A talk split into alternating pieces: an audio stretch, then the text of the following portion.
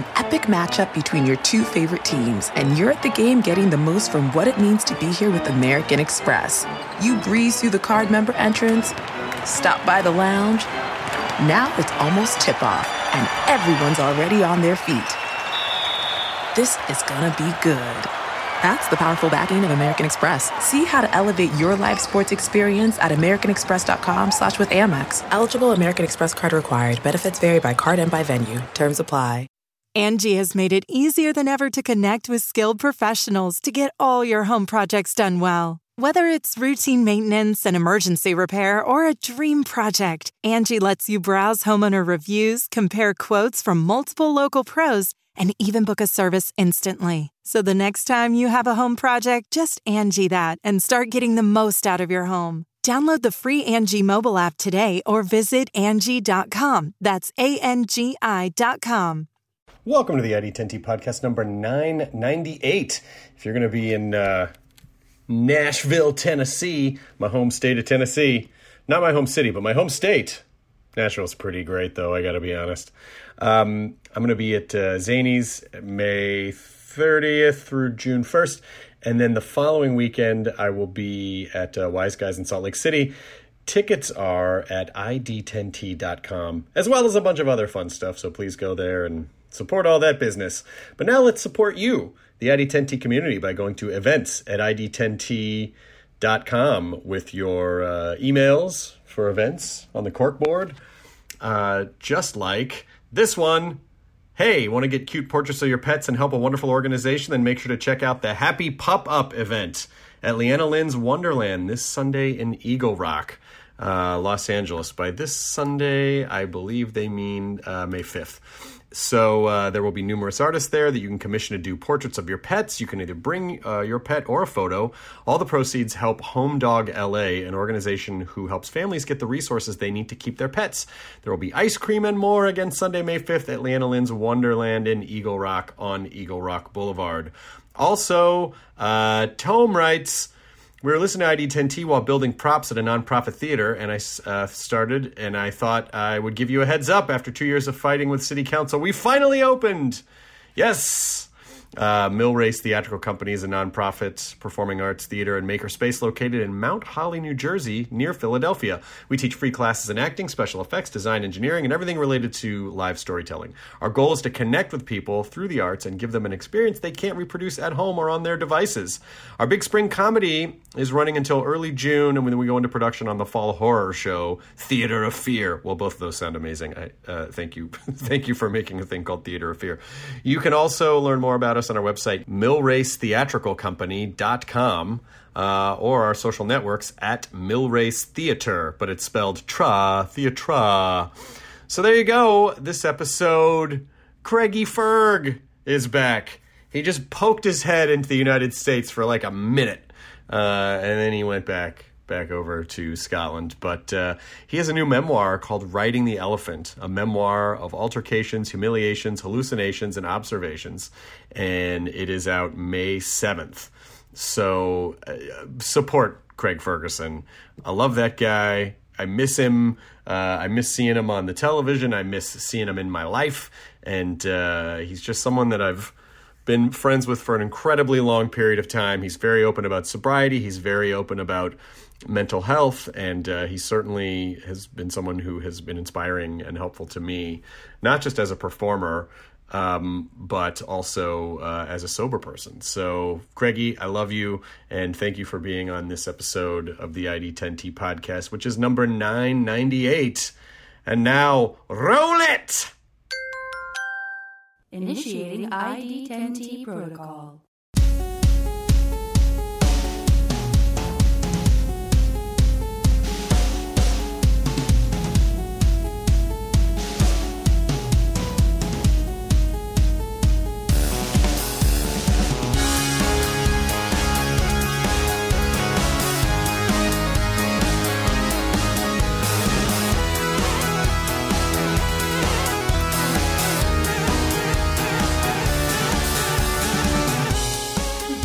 God bless you. I'm so sorry. That wasn't a power play, by the way. I, I- I really, it's not something I learned in business school or anything like that. The trick is you gotta show up Yeah. 12 minutes late. 12 minutes late and get them to make your coffee. Then they know who's boss. Then you piss in the bathroom and you don't flush the toilet. That's how you No, do I flushed it. Did I flush? I don't think- know. No, no, I I, think know. I flushed. Well, what I didn't do is. I, I didn't leave uh, a thing in the guest book. Oh, yeah, there's a guest book in Well, I left a little smidge of poo. Oh, that's so nice. so there is. Smidge of so that you at least prove that you were there. Also, the name of my jazz combo. I'm frightened to put the. Uh, it should be fine. Oh, Yeah. yeah. Let me see if I have. yeah, I'm looking for a coaster. There's many fine uh, things here. I don't want to. There you go. Good lad. That note card is. ah, for crap. Oh, for God's sake. You're fancy Hollywood hussies, but you don't even have a coaster. Ah. There you are. I've missed your accent in this city. Uh, you know, I, I'm very glad that it's not here. I, I remember years ago, you were like, "Someday I'm just gonna f- buy a castle, fuck off, and go to Scotland." Yeah, and there you are. uh, I think that, that what happens is that uh, you know I came to I came to LA, what, 1995, and I wanted to uh, I wanted to get famous and make money, mm-hmm. and I got famous and made money. There you are. Mission accomplished. That's it. So what am I going to do now? Hang around, and do it again? No, You know no. what's great is that a lot of people kind of get into this space, and, and I've, we've been talking about this a lot lately about it's not enough. There's never enough. There's never enough. And I like that you were just like, well, I did what I said. Now I'm just gonna go. Yeah, like, no, nice there- no, there's kids. enough uh, for sure. There's definitely enough. I also think as well that the, you know that my oldest son uh, is now going off to college. Mm-hmm. You believe Milo's going to college? Did you believe that? Oh, that that hurts my heart. I know, because it- I just remember this tiny little guy Tiny little running baby. around your pool. Yeah, uh, yep. he's going to college. He's is six foot something. He has a car. He has opinions. Oh, my gosh. Um, I mean, he has hairy legs. It's uh, I don't wish to embarrass him. They're not that hairy. He's not like a freakishly hairy person or anything. Um, but he's uh, not that there's anything wrong with people being hairy, uh, but the um, but he I my youngest boy Liam. I thought, well, I don't. Don't want him to grow up in LA as well. He doesn't have to grow up in LA. I'm going to grow up in Scotland. Yeah. So we're in Scotland now. Now- But I'm here a lot, you know. Do have have, have the, did the kids develop a any Scottish brogue? Oh, uh, Liam sounds like he and I grew up in the same street. He does, Yeah, okay. yeah, yeah. Milo can do a Scottish accent, but uh, but you know exists in this uh, world where I mean he went to school here. He's going to college in New York City. He's not. He's not Scottish. he can do it if he wants to. Like if somebody offers him a part in Outlander or something. No, he's too Scottish for that. but you know what I'm saying.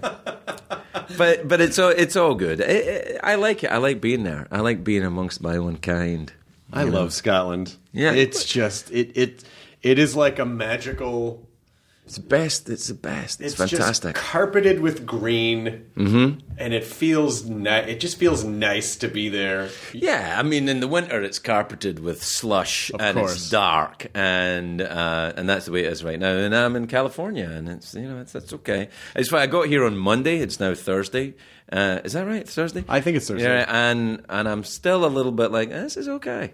this is okay. I'm waiting for it to wear off. I'm like this is all right. Well, it's not. You know what? It's okay to visit Yeah, it is. because I know because you're. But you you still live here. This is this clearly is not rented accommodation. You still live here. We still live here. Yeah. Yeah, yeah, yeah. I think we're we're pretty rooted here for the while until Yeah. the until the ocean uh, swallows us up. Yeah. Uh, but until then, we'll be here. The island nation of California. That's right. Yeah, yeah, yeah. We'll sort of we'll be a sovereign nation. Yeah, the, the that will happen one day in the future. In a post-apocalyptic dystopian whatever, it'll it'll happen. Yeah, I mean, you know, it's funny. It's like it, I think people tend to think of California as like, nah, it's just a bunch of liberal hippies out there. But you're like, well, you know, maybe San Francisco and Los Angeles might, but there's a lot, A lot of like, California. a lot of California out bigger there. than There's a lot of gun toting. Uh, Bigger than Britain, California. oh yeah, yeah, yeah.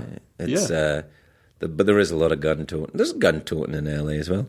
Not that not the gun toting. If it, people just toted their guns, that'd be fine. Right, in a- It's a uh, nice it's- tote bag. It's the yeah. If you just put a little tote bag, put your gun in it. It's the firing of to the guns gym. that yeah. really- just take your gun at the gym. Look at these guns. No, the actual guns.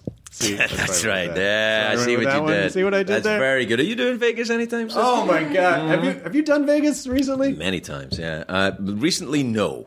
Uh, but I am doing it soon, actually. I'm going back. Although, here's the thing it used to be, now, you'll remember this. It used to be when you did stand up, you went to a city, there was a theatre in the city, you went to the theatre, you did stand up. Mm-hmm. Now, what you do is you go to the city, you stay in a hotel in the city, then you travel outside the city to the casino where you do stand up. They pay you 10 times as much, but the people there don't want to see you.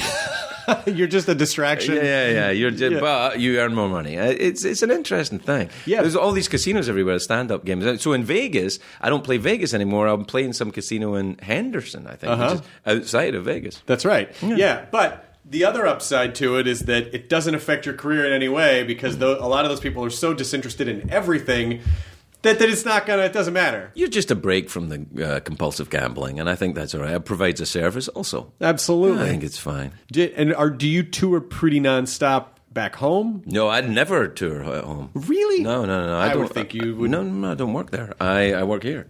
I um, I don't really. I'm toying with the idea of doing the Edinburgh, Edinburgh Festival this year as doing a stand up show, like one night. But I don't know. I quite like the fact that. Uh, the only people that remember me in Scotland are cab drivers over the age of 50. And if you know anything about the uh, life expectancy in Scotland, there's only about four of them. So it, it's fine. I quite, I quite like it. It's not that I'm not like I'm, I'm not you know um, Chris Pine or something. I'm not like people you know recognize me all the time. But I love the idea that there's no chance of being recognized.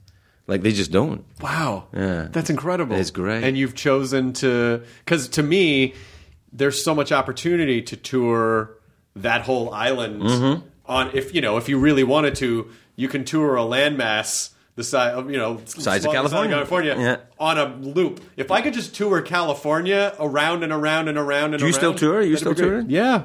Yeah, but I got to go all over the place. Well, that's America. It's a big country. I you gotta you gotta do the gotta do your thing. Too much of it. No, it's a, the perfect amount. No, you start you start in uh, you start in London. You start small, and you work your all the way around. You go all the way up. You go to Glasgow, to Edinburgh, come back down the other side, and then you end at the O2. That's how it works. Well, I don't know about that. That seems like some fancy tour, and I'm thinking a bit more about small theaters, maybe hundred, maybe fifty seats. Now, what? Because this is a this is a fascinating point of view to me, and certainly to people who are listening, or people in California or America who always think bigger, better, bigger, bigger, better, bigger, better, and you love the idea that you've been able to create a more intimate life for yourself. Smaller, yeah, it- smaller and so is better. what happened between the young guy who came here in the 90s that was like fame success money and then is like i don't want anyone to recognize me i'm going to go to a country where i can just be anonymous I think that the, well, the age, uh, which is uh, which is a fabulously advantageous thing. If you're lucky enough to get older, I, I highly recommend it because there is that odd sensation of the corporeal decline. Is you know it is what it is, but but the uh, but the notion that you really start turning into like the the old person who doesn't give a fuck mm-hmm. is fascinating. Like I, I, you generally like, nah, I don't want to do that. I don't give a fuck. It's a trillion dollars. Yeah, I don't care. You know, not gonna I don't- change my mind. not it- what's what's it going to do? What am I going to do? Buy something I can't afford and then do another thing for a trillion dollars? It's Right. It doesn't matter. It's it's a hamster wheel, and you know I don't. I don't care for that. And Not that I've anything against hamsters, although I don't like hamsters.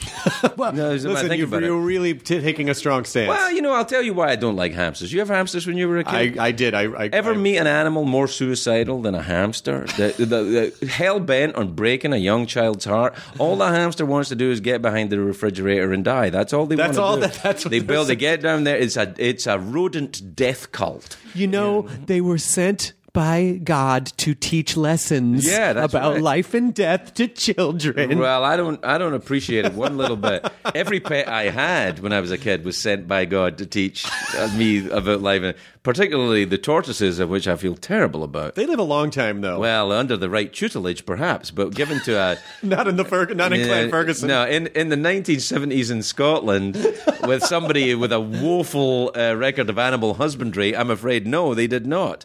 I feel bad about it. I said, oh, he's hibernating. It's July. Ah, he's just hibernating. They told me the hi- the tortoises were hibernating. I had about three, I think. It's now illegal to keep tortoises. Is it illegal? I think it's illegal. I think it was just cruel. They need to be able to wander slowly across They vast need open to. spaces. They need to run in wide Yeah, open. Yeah, they got to run. They got to feel the warmth in the side. Yeah. but the streets have no name. That's, That's right, the- that's right. what the tortoises want. At, at heart, they're all a U2 song. they, they are. So They- now, now the difference is that turtles are more Joshua Tree and tortoises are more uh, um, zoo station. uh, yeah, zoo station. Yeah, I think that's right. I think you're right about that.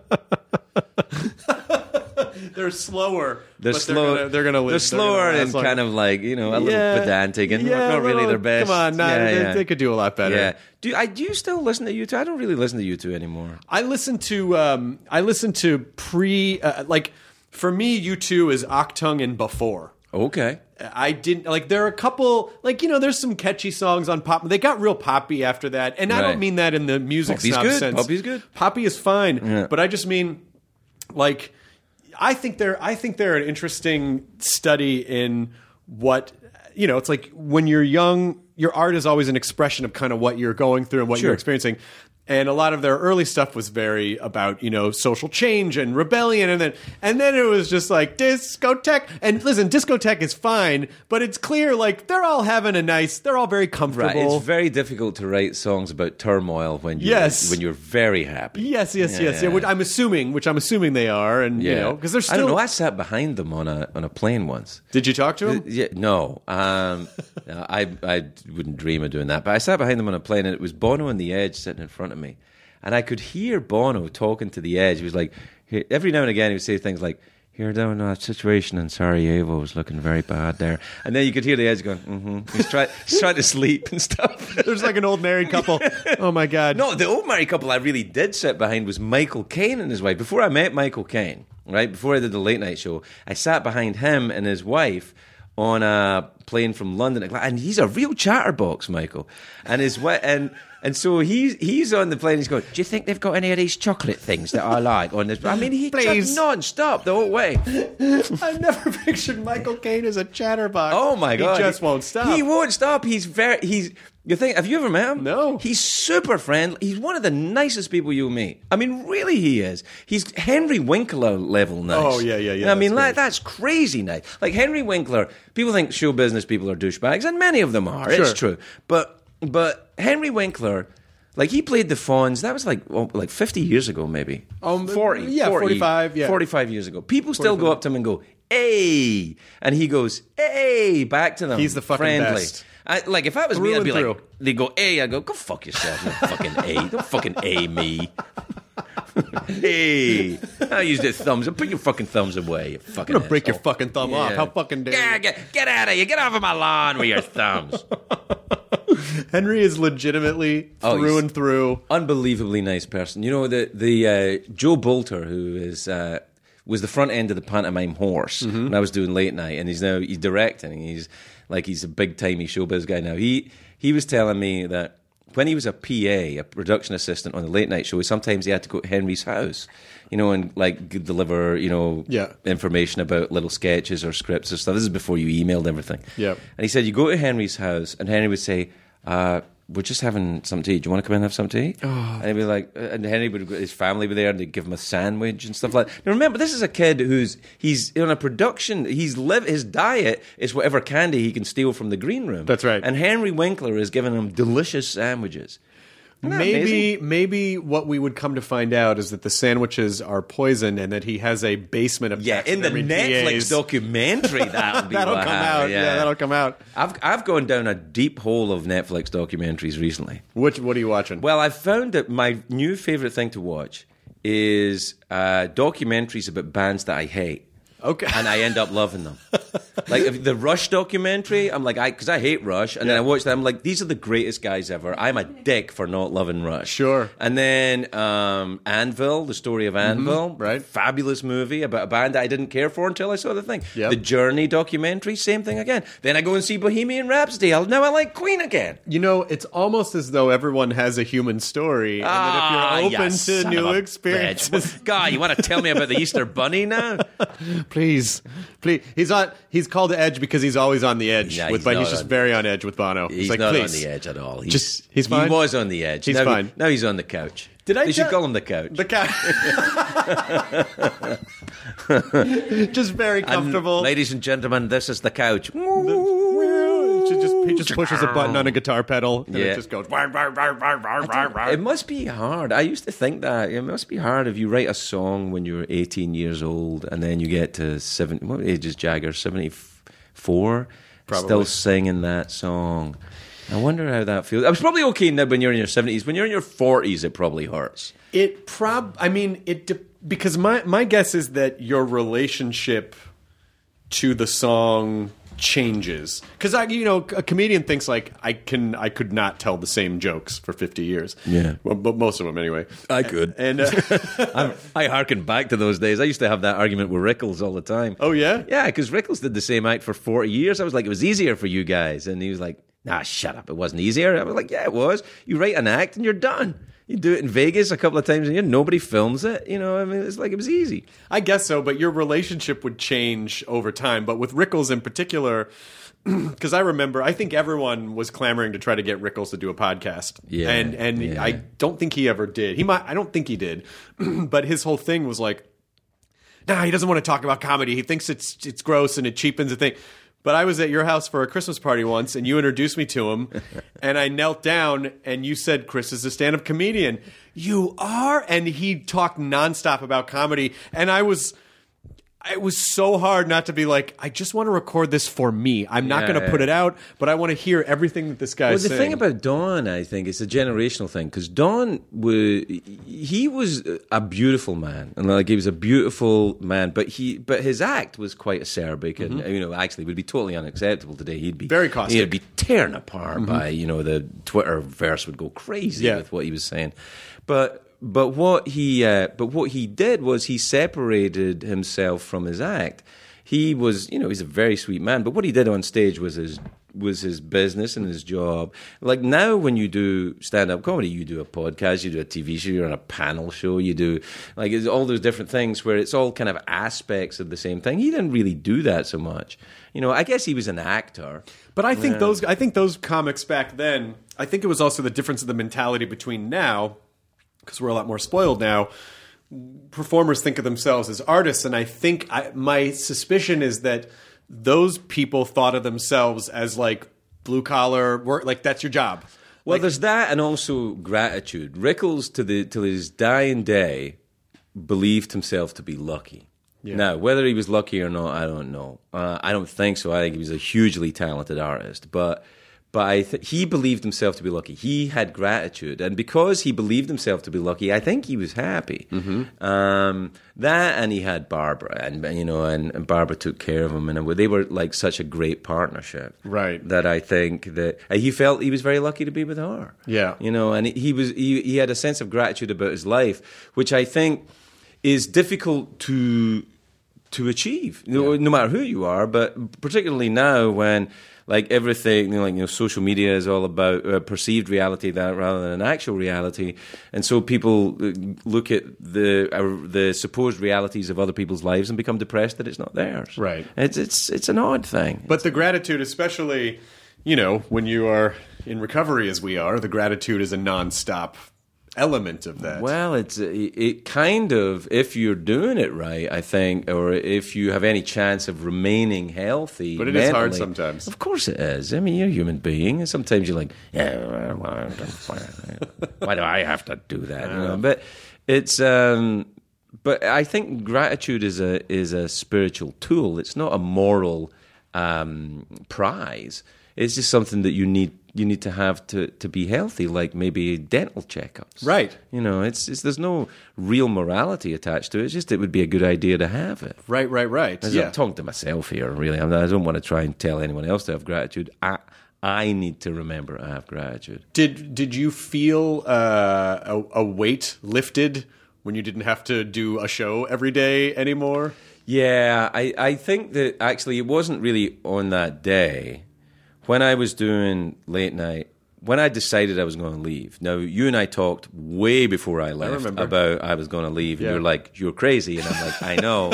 and then, and then I when I you and weirdly enough Larry King were the two people that said, "You you're crazy," and I was like, "No, I'm I'm going." And and then you eventually, I mean, and both Larry as well, you came around to the fact that yeah, if you don't want to do it, don't do It's- it. if it's man. not fun, if it's no not fun anymore, don't do it. So when I made the, decision internally, and I mean, like in my body, that I was going to go.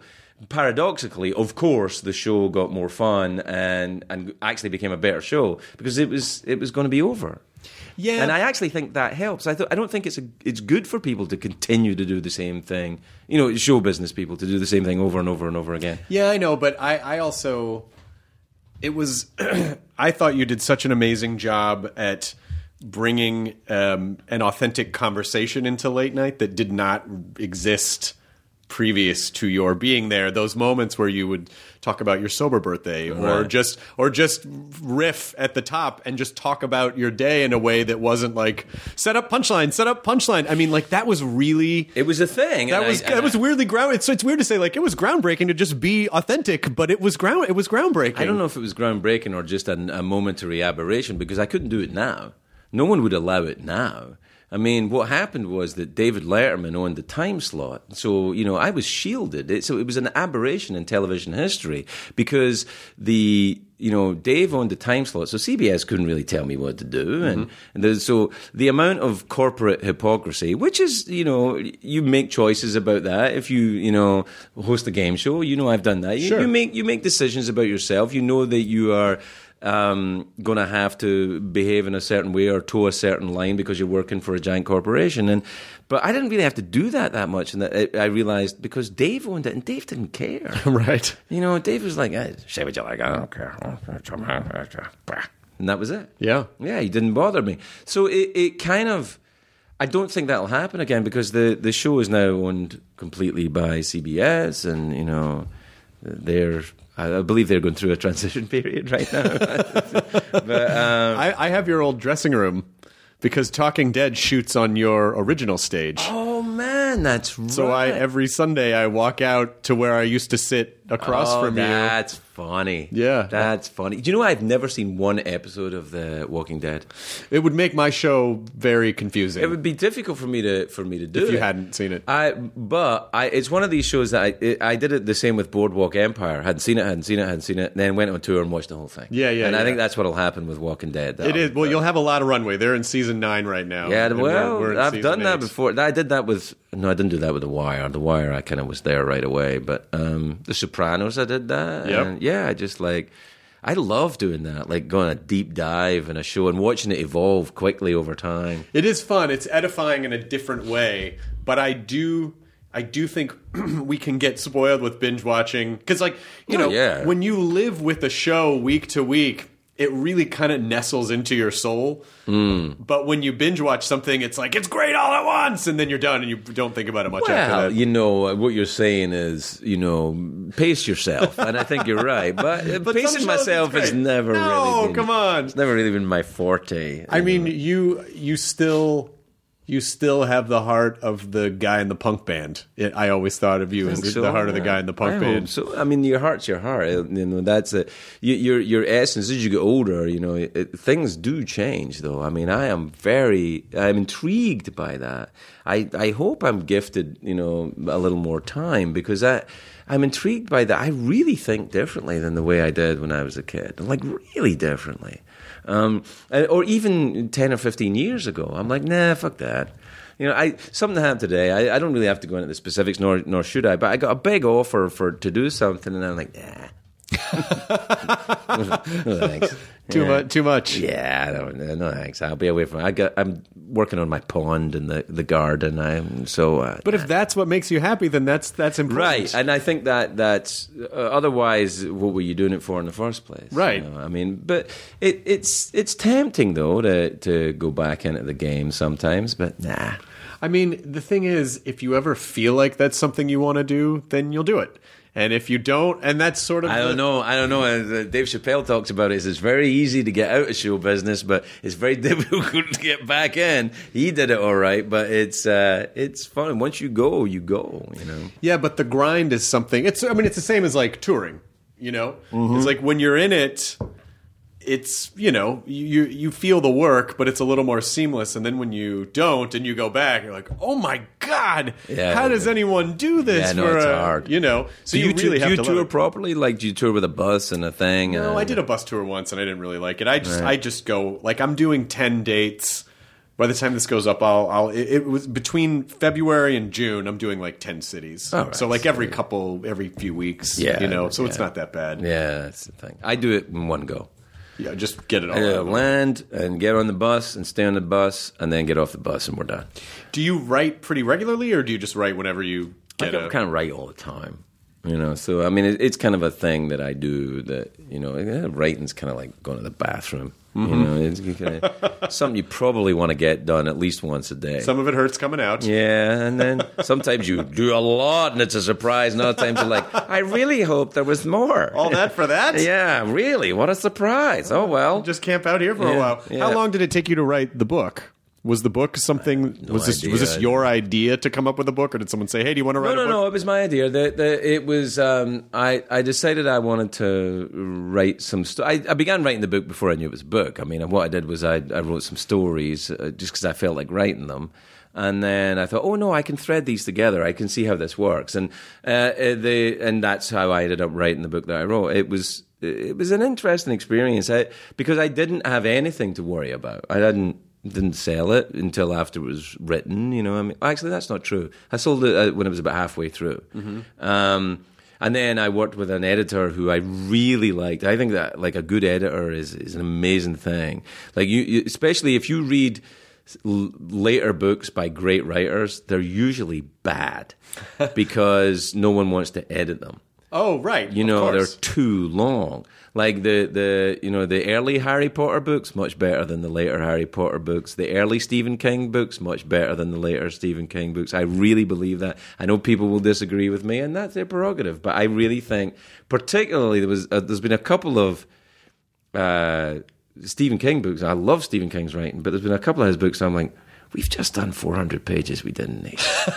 we really, we really. This, Well, it's sort of the difference between Sunday, Bloody Sunday, and Yeah. it's a beautiful Yeah, day. yeah, you know, that's right. like, Yeah, ah, this you know. like, but but the thing is, when you're trying to manufacture all this grinding stuff, and you're like, oh, can we just get out of here? I, I, come on, let's move on. Well, the grinding stuff, you know, like that torment, that expression, that expression of torment, at the core is torment that you have to live. Would you through have to express. share it? You have to live through it. But Yes, Why can't we just have an editor cut the torment out and someone explain it, uh, you know, uh, quickly and efficiently in a page? But but I just think later in life, you know, it's like yeah, I don't want to live through torment all the time Yeah, for no. for the sake of art. And you look at uh, you know, like the people like Rickles or Joan Rivers or you know, people who were I miss Joan Rivers. I miss her too. Loved Joan Rivers. and that the crazy thing is she didn't have to die then. No, I know. was It wasn't even a natural cause, Yeah, and she's still horrible She'd story. still be on stage now. I think. She's she's a voice that could be well used right about now. I I, I loved Joan Rivers. Loved her. her warmth as a human being and her, you know, I never met her. I just I mean, You didn't? No, I just only only as a comedian. Uh, I, I just loved her as a comedian. as a person, Yeah. she was uh, super engaged, Mm. checked in, a listener, and it gave insight, especially if you saw her documentary, a piece yeah, of work. Yeah, yeah, yeah. to why she was able to thrive and survive for so long because she never stopped being curious. She never thought she was above anything, even despite what her stage persona was. Right. And she never stopped asking questions, being involved, trying to learn, and uh, she was uh, am- amazing. Yeah, Just no, amazing. Yeah. But I don't know if you know. I don't know if I want to be like scrapping it at like sc- scrapping for jokes at 79, 80 years old. No, I won't be. I tell you that. uh, no, it's not. It's a different thing, though. It, it, I mean, it's a different time, and there's a lot of there's a lot of people doing it now, and there's a lot of different audiences. Like you know, if you're uh, if you're an 18 year old or a 20 year old kid, you're not you're not watching the same comedians I'm watching. I, you're not watching me. You know, I mean, it's everyone's got their own little niche now. I think. Uh, and I blame you for that. It's my fault. Yeah, um, but I'll take- I'll take that. But it, it's it. People watch what they, you know. It's like even with the news. Like you, you watch the news that will reinforce the stuff you already believe. That's right. I mean, it's so it's it's kind of it's a different game. I, I don't think there are such. Does this sound terribly old and bitter thing to say? But I, I don't think there are such big stars now, genre crossing people. Guys like people like Beyonce and stuff, I guess. But There's but, a there's a few, yes. Right. People like Beyonce for sure, but you're right because when we were growing up, there were only a handful of outlets, Right. So there wasn't a lot of choice. Like you, it was like well, everyone kind of had to come together, Right. Because there was only three channels. And only you know certain records would put it. So this is oh everyone loves this you know so forty million you know it's like forty million people watching the Tonight Show every night Right. I mean, and now you got like there there are people on YouTube uh, that my kids watch. I'm like I. He, my son will watch another kid play a video game. Yeah, yeah. Ah, And talk about it while. I'm like, why? Why is that a thing? He's like, shut up, dad. And I'm like, all right. Um, I'm like, well, but why you watching? Why don't you play the video game? Do I sound like a grandpa saying that? I mean, what? What is well because it's i mean it- rather than go through the effort of play the game you get to enjoy the story and have a guide for the story at the same time All right, man. I guess you keep saying that. Maybe you'll believe it. I don't know. it's just that you know when when we were a lot younger video games it's like you couldn't really do a let's play of frogger Oh, so I'm going to No, cross the no. street right Pong. now and uh, pong. now I'm going to go to the left. Yeah. Now I'm going to the right. It's gonna go doo doo. Oh, oh, it's going to scoop. Oh, I like you got it that. right in the That middle. the yeah, bit. yeah, that was the best. little little best glitchy. bit. So there really wasn't much to narrate. Although when I think about it, one of the greatest documentaries I have seen is The King of Kong. Of course. Uh, and that's really basically watching somebody play video games, isn't it? It is, but It's a well, human story, though. It It's is watching story. video games, but it is, but it is basically watching personalities clash. Oh man, in- yeah, it's everything. The villain in an the- epic the- way. Yeah, the, the the hero called. I mean, it's fantastic. And I think, if I'm not mistaken, I believe Billy Mitchell was ultimately stripped of the title. eventually, yes, Yes, yeah, he was yeah. for um, you know some stuff. Yeah. that wasn't cheating. but it the, the thing is you can be passionate about anything and it's fun to watch people be passionate about anything that's the human connection point even if I you don't play video games you can watch All right. Well, then there's, there's like let's not take that then, but let's take uh, you know the, we're talking about you know diverse performer audience interaction. Like I know there are whole niche performers who like people who do stuff on YouTube. I've never heard of them. You you may have because I think you're very connected to these things, but I I'm not. I know what YouTube is, but I've I've be, I've I've gone a different way with all this. I. I don't have a browser on my phone. Yeah. You know, I haven't been on social media in over a year. I don't now I'm on no media at all. well i'm mm. i'm i'm headed that way i'm not on a lot of social Oh, media really? anymore and i don't spend time like j- basically just because it's you know, you know, a couple years ago, I started feeling like this feels addiction. Like I know what addiction Oh, yeah. feels Yeah, like. yeah, I know. I know what those little chirping birds in my soul feels like. Right. And uh, and so I don't think I'm as connected as I as I used to be because at a certain point I was like, you know, I would, I, I think I need to be healthier. I think I need to kind of live more in the real world instead of worrying about what's going on in the digital world, where I don't know if anything is real, if anything is true, if anything is, you know, it's just so much energy and it's just all It's toxic. it's too much for me to you know the the best description. It was a, an odd source, but you know the country singer Trace Atkins. yeah. So I'm talking to Trace once, and I said, "You on social media?" And he went, "I don't want to ever in a truck with that stuff." I, don't I was like, "You know, poison and shit." And I was like, "Wait, wh- why? It's only a couple of people. Oh, come on, Trace. It's only just a few people. Most people are nice." And went, "That's not the way I look at it." It only takes one person to take a turd in the pool for me not to want to go in it. I was like, done. That's the perfect Done. It only You're takes right. one person to shit in the pool. one person to shit. I in the mean, pool. Craig, it's only it's a couple of shits in the pool. It's not like a thousand shits. Right, it's only a few turds. Just, swim up the just other Just swim end. them. Yeah, yeah, no, and uh, it's kind of uh, it kind of landed with me when he said that. I was like, you know, you're right. I, I don't. I like Trace a lot, and he's uh, you know he's got a great voice, and when he talks like that, you kind of listen. You know, I mean, I.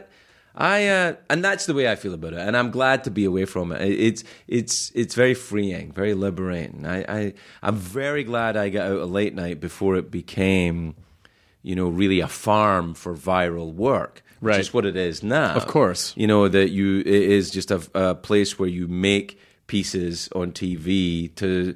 For in the hope that people watch them on their phones the following day, I Right. really believe that's what it is. Now. Yeah, because you're you're basically chasing. You're having to chase. You know, it's like all of television. They're just so desperate to not hemorrhage audience, and so they need attention, and so everyone's just like, "What can we do? We got to create it."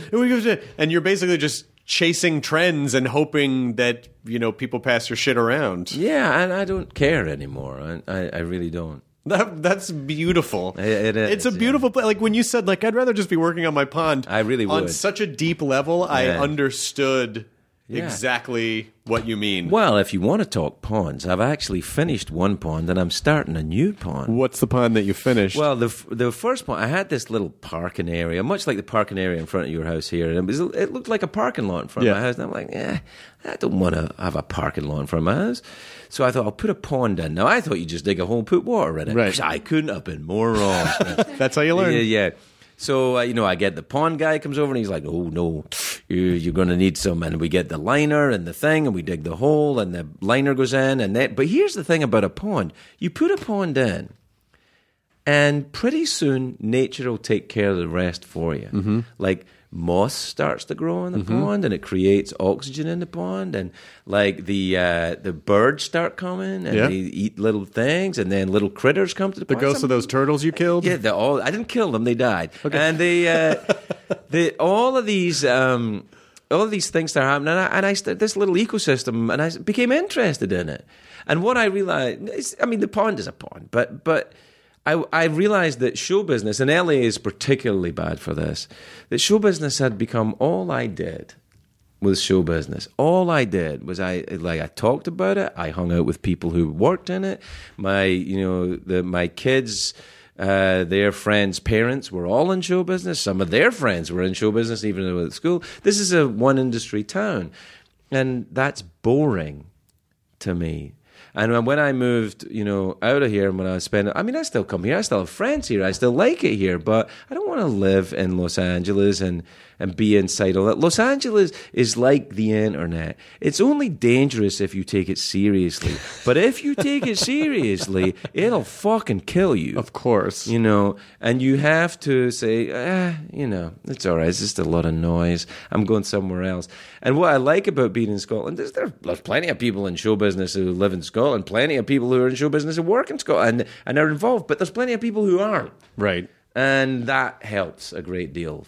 I like that. So being exposed to like real life situations and things in the real world and nature and those things is somehow gratifying to the soul. It turns Not out. Not just that. I remember. I remember once thinking. uh, This is very recently. I was in IKEA in Glasgow, and I had ordered some flat pack furniture that was pretty big. Uh, yeah, I don't mean to show off, but I can afford some flat pack furniture. from IKEA. Yeah, yeah. So, so I'm in IKEA now. If you buy a larger piece of furniture from IKEA, you don't just take it. You have to hand in a ticket, and then they'll go to the warehouse thing, and the guy will bring it to you. So you get in a line. So I'm sitting in a line in IKEA with a bunch of people. You know, there's like the guy with one eye, the guy with the hump, the lady with the. You know, it's just like a whole uh, mess of of people. sitting in line. cross-section of humanity. Right, waiting uh, for flat pack furniture. And I was in Glasgow and it was raining, and I got this overwhelming feeling of I've not been so happy in years. I, I have no idea why it came to me in IKEA, but it really did. And I think it was because it, it, it struck me again, like very recently in Glasgow, I had to go to the eye doctor. Now, uh, lots of people go to the eye doctor, uh, uh, but here's what I did. And this, I, know that you are a person who lives in LA, so you'll understand this. People who are not involved in this may have difficulty understanding it initially. I went to the eye doctor on my own. I made an appointment, and then I and then I went to the eye doctor on my own after to follow up on that appointment. I got the thing. You know, they looked at my eyes and said, "Okay, here's the new prescription for your contact lenses and your glasses." I paid for them, and then when they were ready, I went and picked them up myself. And no assistant was involved at any point in the transaction. I did it all myself. Now. I know that sounds like a horrible, overprivileged thing to say, but I really was cool with it. Well, because what I think what you're talking about is appreciating the fact that when your world gets smaller, it simplifies. Yeah. And when you're waiting for flat pack furniture, there's nothing complicated to navigate other than that line that you're in and handing in your ticket and getting your flat pack furniture. When you're here, everything is so complicated and there's social politics and there's politics politics and then there's digital media politics and there's a, and there's so many ways that I- you can fuck it up in so many ways. It I sucks. think that, that Los Angeles uh, is like the court of a mad Austrian emperor in the Middle Ages. You know, the, the, there there is the manners and the you know the, you have to kind of like remember and bow the right way and do the right thing. I'm like I, I can't do it anymore. I, I don't want to do it. I think social media is King Joffrey from Game of Thrones. Yeah, well- just this mad boy king that Yeah. has a, a very sadistic. Uh, I think that it. You know, I realized. Look, I don't. I don't wish to blow my own trumpet, but I think we all know I'm probably the coolest person in this building right now. I don't think anyone will disagree Right, with you. Okay, now so The tattoos and the earring and the fact that there is a full mop of hair on your head Full looks mop, amazing. Yeah, thank you very much indeed. And and what I'm what I'm saying is, when I realized that Twitter was a chat room, I went, oh man, I'm I'm way too cool to be in a chat room. I shouldn't be in a chat room. I have to get off of this. And then now I know that people on Twitter are like, but wait, Craig, you have an account. Well, you have a Twitter account. I go, yeah, I do. And and my pal Tomas puts up my ticket dates on that, and that's all you'll see up there. There's no pictures of my kids or what I had for lunch. That's over. It's done. Right. All that stuff. That's I never put up pictures of my kids, but there's no there's no personal connection. It's not happening. You want a personal connection with me? Uh, if you if you desire that, and I'm not saying that you do, but if you do, then come along and see me when I'll be in your town, and then and then we'll have a I'll do a show. Now, when when you first left the show, was there a period of time where you had to decom like how much was the decompression time? Because whenever you finish something, you know, just whatever, it's like you you you because I did a late night show for a while, and you're almost holding your breath the entire time. Oh, we got to get through this today. we got to get through this. Oh, we got to get. Okay, okay, what happened? Okay, oh, we almost got. Oh, when, oh, this. Oh, you, oh, when this- you did midnight, yeah, yeah, yeah. yeah and then you finish, and you're like. "Duh," You know, you breathe. Yeah. As much fun as it was, and it's one of the favorite things I've ever done.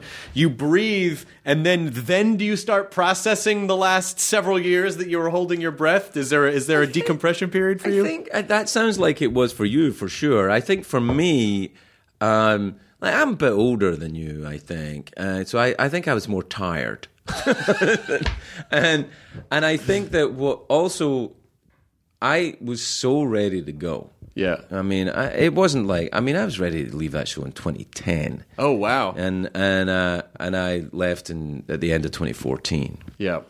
Uh, now, that's not to say I didn't enjoy it in the years. I, I did enjoy it. I'm proud of that show. I'm happy I did it. I'm grateful I got the opportunity. I, I think it was a good show. But but when I left, I was so grateful to be out. Now you're right. Transition, even if you even if you seek transition, it's still disconcerting sometimes.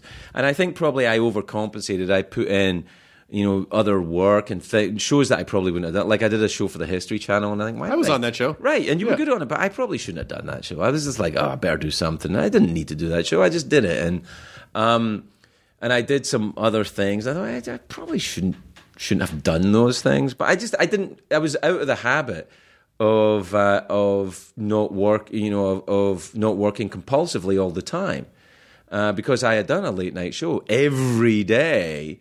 Like I, I did that show through the death of my parents. I did that show through my marriage, through kids being sick, through shingles, through flu bouts, through you know, through ups and downs and ins and outs. I was there. I never missed a day on that show, you know. And then when I look back and I think that was the wrong way to do it. Like when my when my mother died, I pre-taped a bunch of shows and went back to Scotland for the funeral, and then came back. I didn't. I didn't. I didn't. I, well, what I didn't do is I didn't say, you know what, guys, I, I'm going to take a couple of weeks off. My mother just died, uh, and no one offered it either. You know, see when they you think that you go, eh, like people in show business always they talk about you, they're your family, and you go, well. No, you're not. You know, no, you're not. You're a bunch of people I work with, and and I understand the desire to create camaraderie, and that's good with people. Well, they, they who- tell you that while you're working with them because things are going well, and they want you to know that. But you know, I mean, I I I went to work the day after my dad died very suddenly, and I have to say I'm glad I did because it was a tremendous distraction for that day. Like it just it gave Yeah, me my a dad, little. my dad, uh, I did the same thing. Yes, I, I agree with you on that. With my mother, it was a different thing. I, I shouldn't have done it. I, I shouldn't have done it with my mother. I should have, I should have stayed off work for a couple of weeks, and I didn't. You know, and, and, you know, it is what it is. You know, it happened. But um, I, I look, I look at it now. It was funny because I remember saying to my mother years and years ago. I said to her, uh, I, "I'm crazy with, with work. I've got too much work. I'm going. I'm psychotic with exhaustion." And she said, "Oh, but that's a good psychosis, isn't it? You know, because if you've got psycho- if you're psychotic from overwork, that means you're working." And I'm like, "Mom, I don't know if that's I don't know if that's really a thing. But her generation, don't gener- know if there is good psychosis. Her But- generation, though, it's like you were yeah. lucky to have exactly. income and it's stuff, that thing you we know? said about Rickles. You know, it's Yeah. the, the idea of gratitude and, and being able to. But I, I, you know, listen, it's not my place to disagree with you on this, but I disagree that you did it all wrong because I feel like had you not taken that journey, then maybe you wouldn't have gotten to the place where the best thing in the world was that you were in line at IKEA waiting for a flat pack to come. You know, it's like listen, I'm not saying that that is the best thing in the world. I was just shocked at how much I enjoyed the line at IKEA. That's what. That's what. I that was think- you were content. You Yes. were you you were happy. You were happy with the present because you didn't have to worry about the distant future or the distant past. It was the perfect little microcosm of. I'm just thankful to be here alive in this moment in a human experience Yep. with a, a result that's easy to get, and then I'm gonna fucking leave. And then you know the, the, the bonus of easy to assemble flat back furniture at the end of that. Then it gets very little upsetting. tsunami. Yeah. Uh, I have to say that I feel like IKEA could up their game a little bit with the flat pack. I think I think they're putting flat pack ahead of a. The assembly. gloves are off. I'm just saying, and and I've no wish to confront the Swedish behemoth, but I feel like they could just make the game a little easier. Yeah, I, I uh, feel like there's a like if you can un there, there's probably like a way you can peel the directions apart from the front and the back, and then you basically see the outline of that little wrench with the eyeballs just pleading to be saved. Yeah, like Yeah, there's yeah. there's a lot They of have those weird uh, tools that only work on IKEA. That's right. Come on. yeah. It's not metric. It's not imperial. Like Yeah. it's sort of it's That's- IKEA. that's you not know, playing the game. no, they're forcing. Come you on, come Sweden. Come on. We're counting on you. that's what they're. That's how they're slowly taking over the new. They're not neutral about anything. Yeah, we were totally neutral at all Yeah, times. it's- get this man a flat pack. Yeah. Well, Some meatballs. take the Erktop 23. um, I don't know. I don't know. Are you feeling good in general still? Like good? Yeah, I think so. Yeah, I mean, look, I, you're a human being, I have ups and downs, but I, I feel like um, I'm more concentrated on uh, mental health, spiritual and emotional health than I used to be because about uh, 18 months ago or so, I kind of. I don't know. I started to feel extremely uncomfortable. I, I mean, I would describe it to you as a dry drunk, but Sure. I mean, to explain that to people that don't know what it is, it, it, I, I guess it, I was, I had all the hallmarks of an alcoholic except drinking. I was Right. you know, restless and unhappy and really bad, and and I started to get weird. I, what happened was I got a a root canal, uh, and uh, and I got given a painkiller after it, and the painkiller. Like I was very concerned about taking a painkiller Yeah, because of you know you, Yeah. you got to be very careful if you're a recovering alcoholic like me that you, the uh, painkillers are, are can really fuck you up. You got to Yeah. be very careful. And they're them. very insidious because the doctor tells you to take it, and then you right. and, and, you're you in it- pain, and you're in pain. Right, right. Yeah. So I I resisted it, but then I was like, no, I I, I was in real agony. So I call you know the man in the twelve step program that helps me, and I talk to everybody, and everybody's around me, and they hand me the. The, it was a Percocet. They handed it to me on a like a pair of tongs, and Yeah. it's like there's dry ice coming off it and all that kind of stuff. And I and I take this Percocet, and it takes the pain away. I didn't get high. Right. It took the the immense dental pain away. But what? But something happened after it. I didn't take it for very long. I just took it as long as just to to not feel be in agony. Right. And I thought, well, I'm fine. I skated. I took the painkiller, took the pain away, and that's fine, and that's good. But for about two or three weeks after it, I became fixated on the idea of going to Juarez in Mexico and getting drunk. Now, I've never been to Juarez. Um, I have no connection to the town of Juarez at all. I don't know anything about it, but I, I became utterly focused on that I was going to, and it took all my years of experience and help and, and support network to not go to Juarez and get drunk. Now, what the hell is that? It was a it was a mental um, it was an, some kind of episode, uh, and I could only find my way out by doing what I did when I first got sober, which is contact the right people, talk to the right people, get it out in the open, admit it, say it, you know, uh, flush it out of myself, and and I still am not quite sure how it got that dark, but I think it's something to do with a lack of um, uh, self care you know that you have to kind of like eh, am i am i all right here? Just check in with yourself a little bit. And it kind i kind of wandered off the path a little more and a little more and a little more. Didn't all happen in one day uh, and then, uh, you know, I did not go to Juarez and get drunk, thankfully. I don't know why Juarez. I, am still not sure. I think because I thought if I get drunk in Juarez, I'll get, I'll go into the wrong place and someone will take me out. Because I know Juarez is quite a dangerous town. Right. Or I don't know if it is. I'd heard, I've heard that it is. Sure. So I thought if I go there, get drunk, I'll say the wrong thing, the wrong person, in the wrong place, and that'll end it. Right. Um, and so it was a kind of dark So that was. time. Do you think that was the core of it? It was basically a self-destructive. Yeah, it, was, it was a self-destructive thing. It was a it was a self-annihilation impulse, which I uh, which has passed, but uh, but is uh, it was a surprise. Well, it's very important to everything you did was very important, but then also the recognition that it passed is Yes. supremely important because when you get consumed by that, whether you're in recovery or whatever, it's real hard to see like there's a you're just falling in a ditch and you're going to get out. Yeah, it's yeah, very, that, very, that very kind of stuff doesn't help at the time. Yeah, No, it doesn't. It's very, it's very odd. I think what I, I learned from it, if anyone's experiencing a similar kind of uh, thing, I know a lot of people do, is that I noticed that what I did, if anyone's interested in in do it, getting themselves out of it, that I worked contrary to the way I felt. So you know.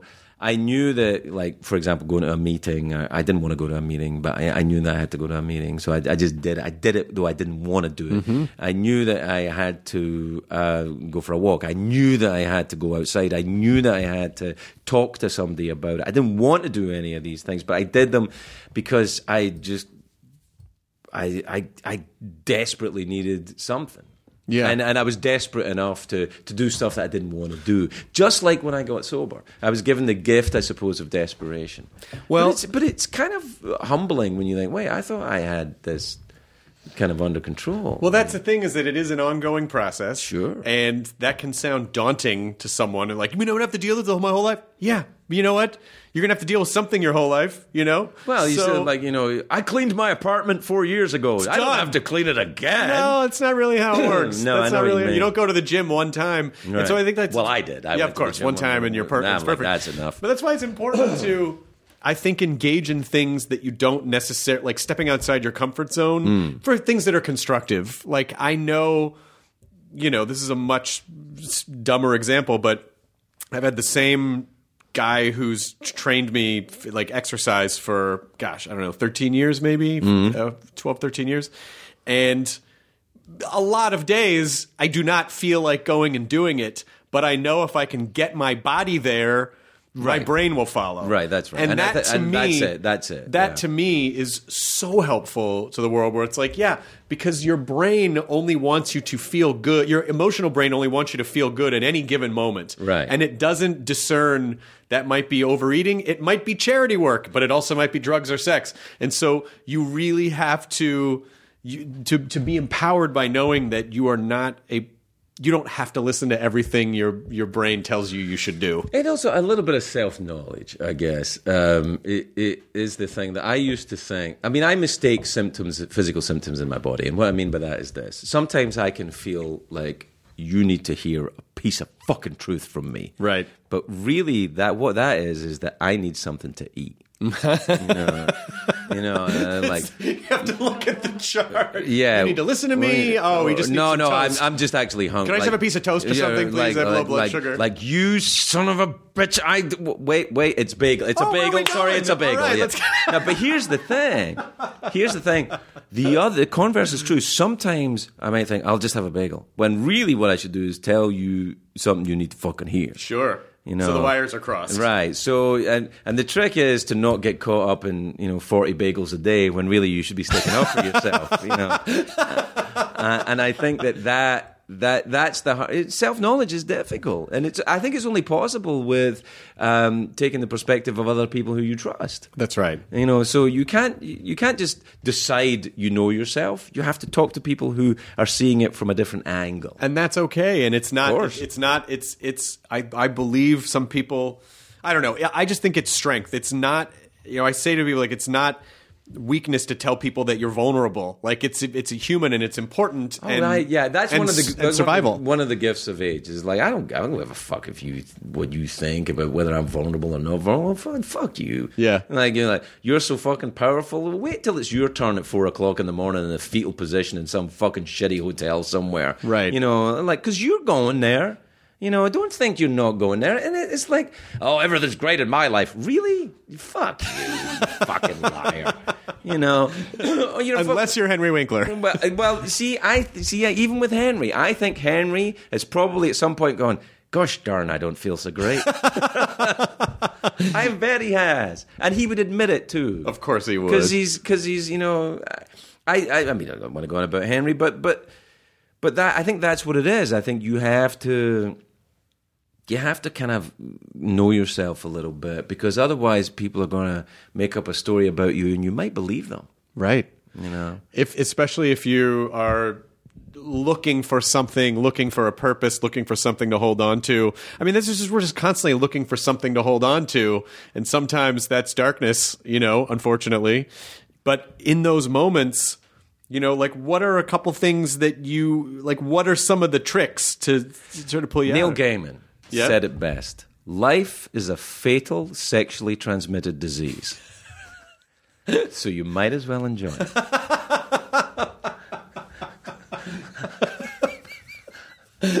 it's i don't think it's ever been put any more plainly or Well, perfectly he's than a that. he's a pretty good writer. He's pretty good at what he does. He's pretty good. As a matter of fact, I haven't seen him recently. Have you seen Neil? Recently? he lives in like Minneapolis, or like he doesn't go back there? I don't know. I don't. I mean, I don't know if he's been. I mean, I know American Gods is gearing up again. Oh, or, yeah, I don't know if they're of shooting course. it or they're Yeah, about yeah. to shoot it, but uh, yeah, I haven't. I haven't seen him around these parts. I haven't been around these parts for some time. wow. Well, he's got a he's got a baby. Now. He's got a baby now. Yeah, yeah, yeah. They that's have a they have a Do you baby. have a baby now? We do not have a baby. Then I, no, unless my wife's been hiding one. No, no, no. She would have had to have hit a pregnancy. Yeah, no. I th- no. What I think, I uh, like the last time I saw you was at the wedding. I think it was at our wedding. Yeah, yeah. There Yeah. were some other people there as well. I can't. There were other. I don't know. I, Oh, not that. I remember. I think it was, a just you. Monster thing. That I was- How many people were at that wedding?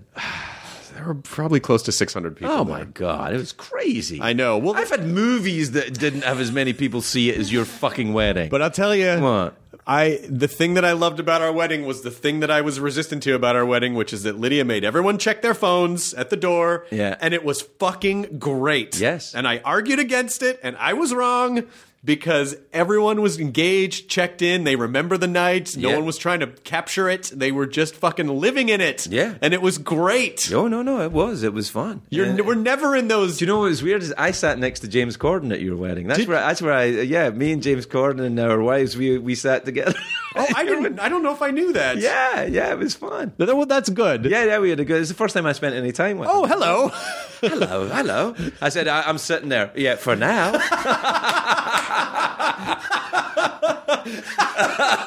That's my seat, not anymore. Oh my god, the best joke of the wedding, and no one heard it. The, you know, it's funny. I was saying this to someone recently. I, I I like James. He's a lot of fun, and he's very good at what he does. But for ten years, I, I was on that show. I worried about my weight and my accent. And then after I quit, they put in a fat guy who's got a worse accent than me. Come Didn't have to worry about it anymore. Come on. Didn't have to worry about it anymore. I could have been enjoying the, the fruits of my success. I had no idea that happened. That was a, that was a that was- you know uh, some details of the wedding. I See, did- if you'd have let us take our phones in, then we could have. you could have tweeted about it, and then you would have taken selfies and stuff. I, I just, I can't tell you how much I love you as a human being. You, Thank like you. The, you, the first time you were on the podcast was in the first few months of the podcast, which mm-hmm. was June of 2010, and you we did a live show at Largo. Yeah, that's right. You were so much fun. You were our Yeah. second live show. Adam Savage, I think, was the first. Yep. And then you came to Adam's show, and then you were like, "Hey, I'd love to do the podcast. You want to come be on the? Cheeky monkeys, I. oh, Yeah, it was phenomenal, and you were, and and we became friends after that. And I always, I have such a special place in my heart, especially as uh, someone who's just a hair older, who has more experience with sobriety, and who has navigated these things, and who has always made me feel like, you know. Eh, whatever you're going through will probably be fucking fine. Yeah, it's be probably all gonna right. be fine. It'll- Don't it'll- you know, it'll be it. all right. It's fucking, it's fucking, who fucking cares? You'll be fine. Go to IKEA, get some flat pack furniture. Well, it's be because you because you and you know and I'm and I and I know that your book "Riding the Elephant," a memoir of altercations, humiliations, hallucinations, and observations by Craig Ferguson, um, Well done. is man. I- full I, feel like you really pushed it. I really did, is full of. Um, like th- th- there's nothing about the way that you present any of it is like it's a perfect sunny morn it's just like hey there's pain and it's flawed but you do the work and it's worth it you know you just do the work and it's and it's- Sometimes you do the work and, and you don't get to see it, but what else are you going to do? Right. You know, I mean, the the truth is, it's. Uh, I think in time this will happen again, but in recent years, the way that the world has gone, I feel no obligation to tell the truth to the press. But I feel a certain amount of obligation to tell the truth in the written word mm-hmm. because that's for longer. Right. You know, when I'm gone, that's still around. So I kind of want to make sure that even if it's not technically correct, I mean, in the sense that there are events, and I don't know if it happened in that day or if it happened 10 days later, or if he was really there or if it was really another guy. You know, and it gets patchy in places. But what it is essentially is an emotional truth. Mm-hmm. And I think that's ultimately the aim of all things for me. Well, and I think that's what you brought to our culture, and I think that's what people loved, and I know that's what people miss about seeing you, you know, somewhere uh, on television uh, every night. Oh well, you know, there's always the occasional cash grab that might that might show up or might have already showed up. I don't know, maybe I don't know. It sounds like you're turning down cash grabs left and right. Not all the time. That flat pack shit doesn't buy itself. Well, I wish you a safe journey back to Scotland. Thank you, my friend. And I hope to come busy. you. I want to see your. Uh, I want to see your fancy uh, pond. Yeah, it's it's a there are I put in ten goldfish Yes. and it's gone crazy. it's gone crazy. It's like there's there's goldfish as far as the eye can see. Goldfish- well, as far as the edge of the pond. Goldfish be fucking. Yeah. I tell you, man, they they don't mess around. I put they, they they cost me a pound each. That's like a buck thirty for each fish, and now I, I got easily six hundred bucks worth of. I mean, that's a good return on your I'm investment you, right man. there. I'm, that's the game I'm getting into. or just a good, uh, just a good meal for after the apocalypse. Nah, I'm still vegan. Oh shit! Yeah, even after the apocalypse, I'll be like, "Do you have any uh, non-dairy creamer? I can scrape some of the moss around the Do you goldfish. have any and- non-dairy creamer? I, I, I really. I don't. know I'm a zombie. This Yeah. is the apocalypse. Well, Uh, you know, vegan zombie. So yeah, uh, there's all a plant growing off my arm. Okay, Yeah. okay. you know, Where'd you get your protein? Where'd you get your protein? I love you, Craig Ferguson. Right back at you, son. The end. You've just listened to the ID10. Most weight loss plans are one size fits all, not taking into account each person's individual needs. Noom takes into account dietary restrictions, medical issues, and other personal needs to build a plan that works for you. Everyone's journey is different, so your daily lessons are personalized to you and your goals. Stay focused on what's important to you with Noom's psychology and biology based approach. Sign up for your free trial today at Noom.com. That's N O O M.com. And check out Noom's first ever cookbook, The Noom Kitchen, for 100 healthy and delicious recipes to promote better living. Available to buy now wherever books are sold. NT podcast number 998 with Mr. Craig Ferguson, Who again? I mean, his willingness to just be open about his struggles, not only for himself, but just for other folks out there. And it's one of the things that I loved about him on television is that he would talk about anything. I mean, he really was an open book and and a really authentic human being uh, and voice on on the television. And so I thought a lot about the and I still think about it the the impulse that he had to go basically to go to Juarez and get drunk. Um, and I really yeah, I don't know. I, I really wanted to really want to talk to him more about that at some point uh, because you know there are a lot of things that can happen why when you think and, and i think this is sort of the takeaway from it you know no matter how covered you think you have something like you know he's been sober longer than i have by a lot and uh, still occasionally has struggles and, you know, we all have struggles once we think we've got something covered. And so it really is important just to keep checking in, just to make sure to never feel like you're above that um, because that's very prideful and that can get you into a bad situation. And he wasn't in this situation. He was the opposite of prideful. He knew that he was going through something. He knew he had to talk to people. He knew he had to follow steps. He had to consult the right people. And then he somewhere knew that as awful as it felt, that it would pass because he had that experience. And that's hopefully what you will feel when, if you're going through something similar. And again, who knows? You know, the fact that he had to take Percocet he did it under supervision but you know maybe something biochemical happened you know like when you put things in your body that you're not used to taking it can do fucked up stuff to your brain and make you think weird things. And a chemical thing can result in uh, in an emotional reaction as you know either with that or like he said like oh i'm just i just need a bagel. I'm not actually angry about a thing.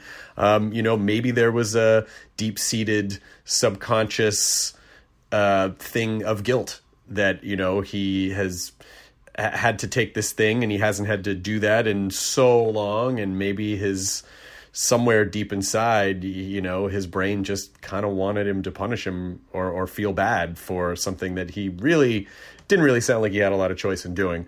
But the the point is he identified it he took the steps and he got through it and and I'm so glad that he shared that. And it's just more reason why I respect the man so much because you know whatever you're going through just know that it may it might not be as real as you think it is.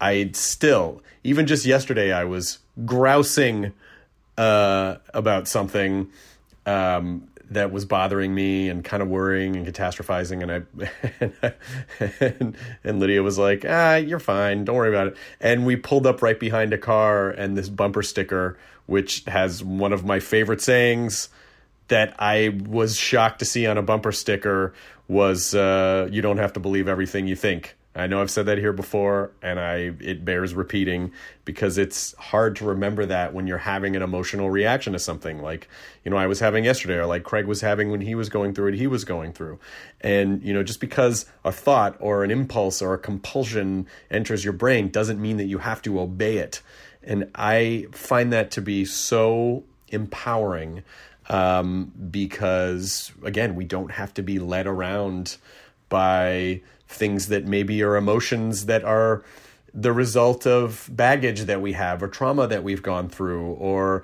even again just some sort of a physiological response because we haven't eaten or we haven't had enough water or whatever it is. So just know that your brain is doing the best it can but you don't always have to listen to it um, and you can take a step back and say okay i think this might be a part of something else and i should not be ashamed to go talk to someone to get the help I need to um, get back into a program if I was in one before, or hit the program a little bit harder, or hit therapy a little bit harder, or lean on some friends for this period of time just to sort of make sure that I'm okay. It is 100% not a weakness, it is a strength to be able to identify that and ask for help. Everyone needs to, it's very human we shouldn't think of these things as being you know these big dramatic productions. They're just just part of humanity and it's normal and it's okay and you're okay. So um, take care of yourself. Again you are worth it. I will remind you that every week. I appreciate you. I appreciate you for listening. I appreciate craig ferguson for being so open and uh, for for talking about this stuff. Um, every other voice out there that normalizes this talk makes that many more people feel okay or feel like they can open up or feel like, hey, maybe I'm not broken. Maybe I'm just a human being and things don't have to be perfect 100% of the time, and that's okay. So uh, that's it. I hope you have a wonderful week. Um, and I will see you next week again in your ears. All right. ID10T scanning complete. Enjoy your burrito. This episode is brought to you by the effortlessly scrumptious bite of Skinny Pop Popcorn. Imagine this perfectly popped, endlessly delicious kernels, a symphony of just three simple ingredients popcorn, sunflower oil, and a sprinkle of salt. No compromise, just pure snacking freedom. And hey, if you're up for a twist, dive into flavors like zesty white cheddar to sweet and salty kettle. Every bite's a delight, light and oh so tasty. Shop Skinny Pop now.